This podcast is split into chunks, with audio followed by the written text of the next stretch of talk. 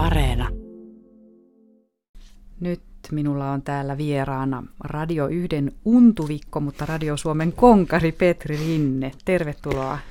Kiitos. Ja jos, jollakin jäi, jos joku jäi mietityttämään sitä, että mikä tuo äskeinen kappale oli suomeksi, niin sehän on Nukkuja kaunein. Ja se on mutta se Rauli Badding Somerjoen kappale, johon Rauli on tehnyt itse sanat. No eroavatko ne tästä, tästä englanninkielisestä versiosta kovasti? No en, itse asiassa en kuunnellut äsken, että Beautiful Nukkuja kaunein, Beautiful dreamer. Ehkä se, ehkä se on aika yksi yhteen. Musta tuntuu, että to, toi oli se aika, kun tehtiin aika yksi yhteen noita sanoja. Mistä sinulla tuli Rauli Badding Somerjoki nyt sitten mieleen muuten kuin tästä laulusta? No ihan siitä, kun on Radio Suomessa ollut niin kauan, niin tämä kappale olisi ehdottomasti Radio Suomessa soinut Rauli Badding Somerjoen versiona. Mm. Niin se toi tuommoisen tuulahduksen ja muistoja mieleen. Niin, niin, mitä kaikkea. Ainakin olet toimittanut Entisten nuorten sävellahjaa kuinka kauan?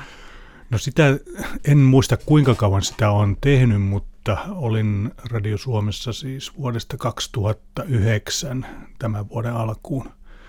Eli muutama vuosi siellä on tullut oltua ja kaiken näköistä on tehnyt siellä muun muassa Entisten nuorten sävellahjaa, keskiviikkoiltaisin luontolähetyksiä, viikonloppuja, juhlapyhiä, mitä vielä, yöradiota, aa, varhaisaamua.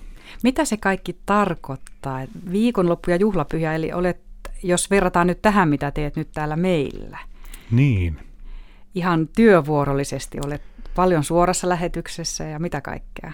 Joo, työvuorossa tietää sitä, että tämä oikeastaan, siis tämähän on varmaan suurin osa mun työajasta, on niin kuin ihan normaali työaika, mitä nyt pääsee tekemään, että ei, ei, ole, niin kuin, ei ole enää vuorotyöstä niin paljon kysymys. Tietysti mulla on se hyvä puoli, että mä saan vähän itse määritellä sitä, että milloin mä teen niitä töitä ja sitten siinä tietysti voi sitten vähän pelata silleen, että onko aikainen aamuvirkku vai, vai tekeekö sitten illalla, illalla niitä töitä, että et ei sillä tavalla ihan, ihan tämäkään niin kuin vuorotonta työtä ole. Mm. Oletko aamuvirkku vai iltavirkku? Musta on tullut aamuvirkku. Sen jälkeen, kun mä siirryin tänne töihin, niin musta on tullut aamuvirkku. Itse asiassa vähän aikaisemmin jo. Vähän aikaisemmin jo. Varmaan johtui siitä tuosta koronasta, kun siirryttiin etä, etätöihin. Niin se, se ainakin se teki mulle sen, että mä nousen varmaan viimeistään seitsemän aikaa. Et ei, jos, jos mun täytyy nousta seitsemän jälkeen on joku tapaaminen, niin ei tarvitse kelloa laittaa soimaan, että ihan varmaan herään ennen sitä. Jännä, että menee niin päin, ettei niin, että se rytmi vaan venyy ja vanuu, vaan että se jotenkin tasoittuu. Kyllä. Se on varmaan aika terveellistä.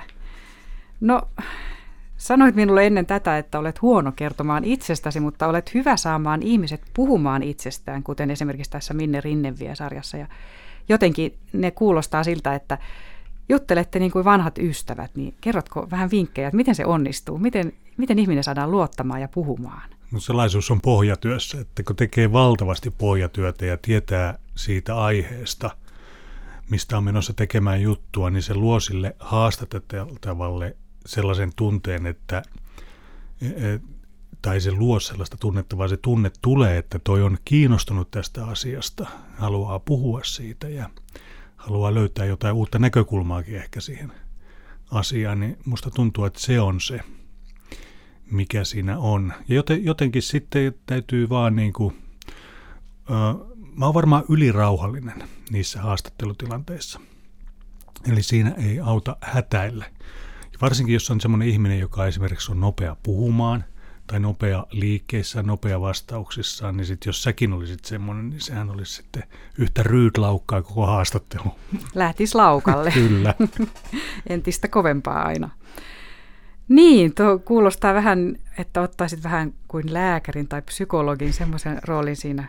Mitä, mitä itse mielessäsi mietit siinä kohtaa, en kun ole, kuuntelet toista? Joo, en ole kyllä ikinä, ikinä miettinyt sitä, että olisin lääkäri tai psy, psykologi, ehkä, ehkä voisin olla.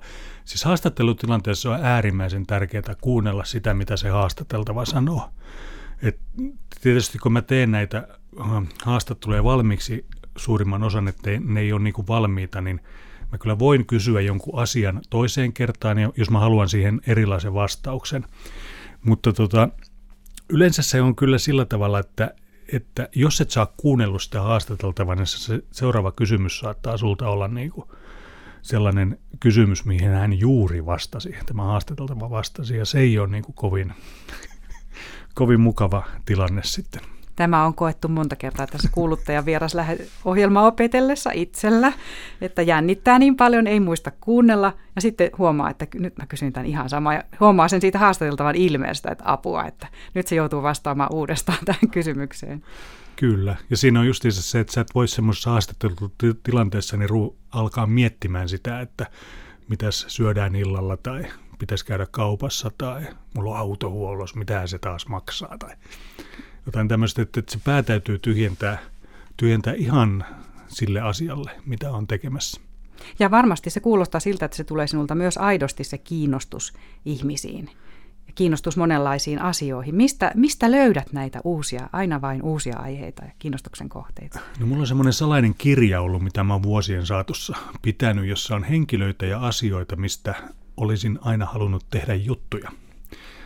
Ja sieltä kirja, jos en mä mitään muuta keksi, jos ei tule semmoista ajankohtaista mieleen tai jos ei joku, joku tuu mieleen, niin mä katson sieltä kirjasta, että ketä mä oon laittanut sinne ylös ja minkälaisia asioita mä oon laittanut ylös sinne, että, että vielä haluaisin tehdä näistä juttuja. Ja nyt kun mä pääsen tosiaan tekemään näitä juttuja, niin siitä on ollut itse asiassa aika suuri apu. Ja sitten tuottaja Samppa Korosen kanssa pohditaan sitten kahdestaan myöskin näitä aiheita ja että sopiiko ne, sopiiko ne siihen pirtaan ja siihen kohtaan ja näin poispäin. Tuleeko koskaan täystyrmäystä, että ei tuollaista? Ei, ei oikeastaan täystyrmäystä, mutta sellaista tulee, että jätetäänkö vähän myöhäisemmäksi. Niin. Se on ihan sama asia. Kohteliaasti sanottuna. Tai ehkä asia hautuu. Niin, asia hautuu ja sen voi sitten, joo, kyllä. Sitten, sitten tuossa Minne Rinne vie -ohjelmassa varsinkin, niin sitten kun, jos tehdään tämmöinen juttu pari, niin sitten on ihan, ihan mukavasti tota, ö, ollaan keksitty tällaisia juttupareja. Niin kuin esimerkiksi ö, seuraava Minne Rinne vie -uusi jakso, joka tulee ensi keskiviikkona, se tulee kertomaan taidemaalauksen opetuksesta. Helsingissä on semmoinen kuin Annan talo, jossa käy paljon koululaisia maalauskoulua öljyväreillä maalaamassa, ja siellä on taiteilija Sirpa Jokinen, joka on kolmekymmentä vuotta opettanut. Ja mä se, kun en itse osaa maalata enkä osaa edes piirtää, niin kävin sitten kysymässä tältä Sirpa Jokiselta, että mit, miten se oikein opettaa sitä maalaamista. Ja se olikin aika jännä juttu, että ei sen ottanutkaan kädestä kiinni ja sanonut, että sudit tällä tavalla, vaan, vaan tota noin, hän sanoi, että kyllä se maalaaminen lähtee ihmisen sisältä. Se on semmoista henkistä juttua. Mutta palatakseni tuohon, mistä mä lähdin, niin sen jälkeen sitten kuullaan kirjailija Maria Peuran kertomus siitä, että miten kirjoitetaan kirja.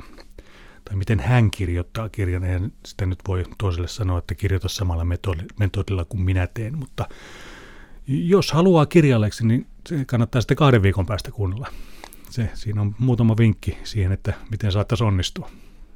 Jännää. Ja Maria Peurahan oli sinulla, oliko pääsiäisen aikaa? Pääsiäisenä, joo, vieraana. Pääsiäisenä oli vieraana ja siitä jäi tämmöinen kohtaus, sanotaanko vaikka kohtaus tai osio pois kokonaan ja se on sitten siitä irrotettu. Se poiki sitten tällaisen, mm. eli Muutoksen luonto-ohjelma oli silloin. Kyllä, muutok- joo, Muutoksen luonto-ohjelma oli, sitä oli hauska tehdä ja siihen oli hauska niin kuin etsiä semmoisia ihmisiä, ihmisiä, ketkä on muutoksen keskellä. Antti Valkeri mä tunsin jo aikaisemmin tuolta Twitteristä ja oltiin nähty jo aikaisemminkin, että kuulun tämmöiseen samaan pyöräilijäryhmään, missä Antti Polke ja Maria Peura oli muuten yksi näistä ihmisistä, jotka mulla oli. Mä näin aikoja sitten, about viisi vuotta sitten televisiossa ja silloin laitoin se ylös vihkoin ja kirjoitin sinne, että jos joskus tarvii jostain tehdä henkilöhaastattelu, niin tuossa on se henkilö. No niin, ja nämäkin muuten sitten ovat Yle Areenassa. No sitten sinulla on vielä rytmikamari. Löytyykö siihen jostakin vanhasta varastosta kappaleita? No siihen löytyy semmoisia, no ei nyt vanhasta varastosta löydy kappaleita, mutta sellaisia kappaleita, mistä mä ö, pidän paljon ja mitä mun mielestä kannattaa soittaa radiossa. Ja on vähän erilaista kuin esimerkiksi Muistojen Bulevardi, mutta silti sopii hyvin Radio Ykkösen pirtaan. Kiva. Eli Petri Rinteen rytmikamari aina lauantaisin ykkösaamun jälkeen.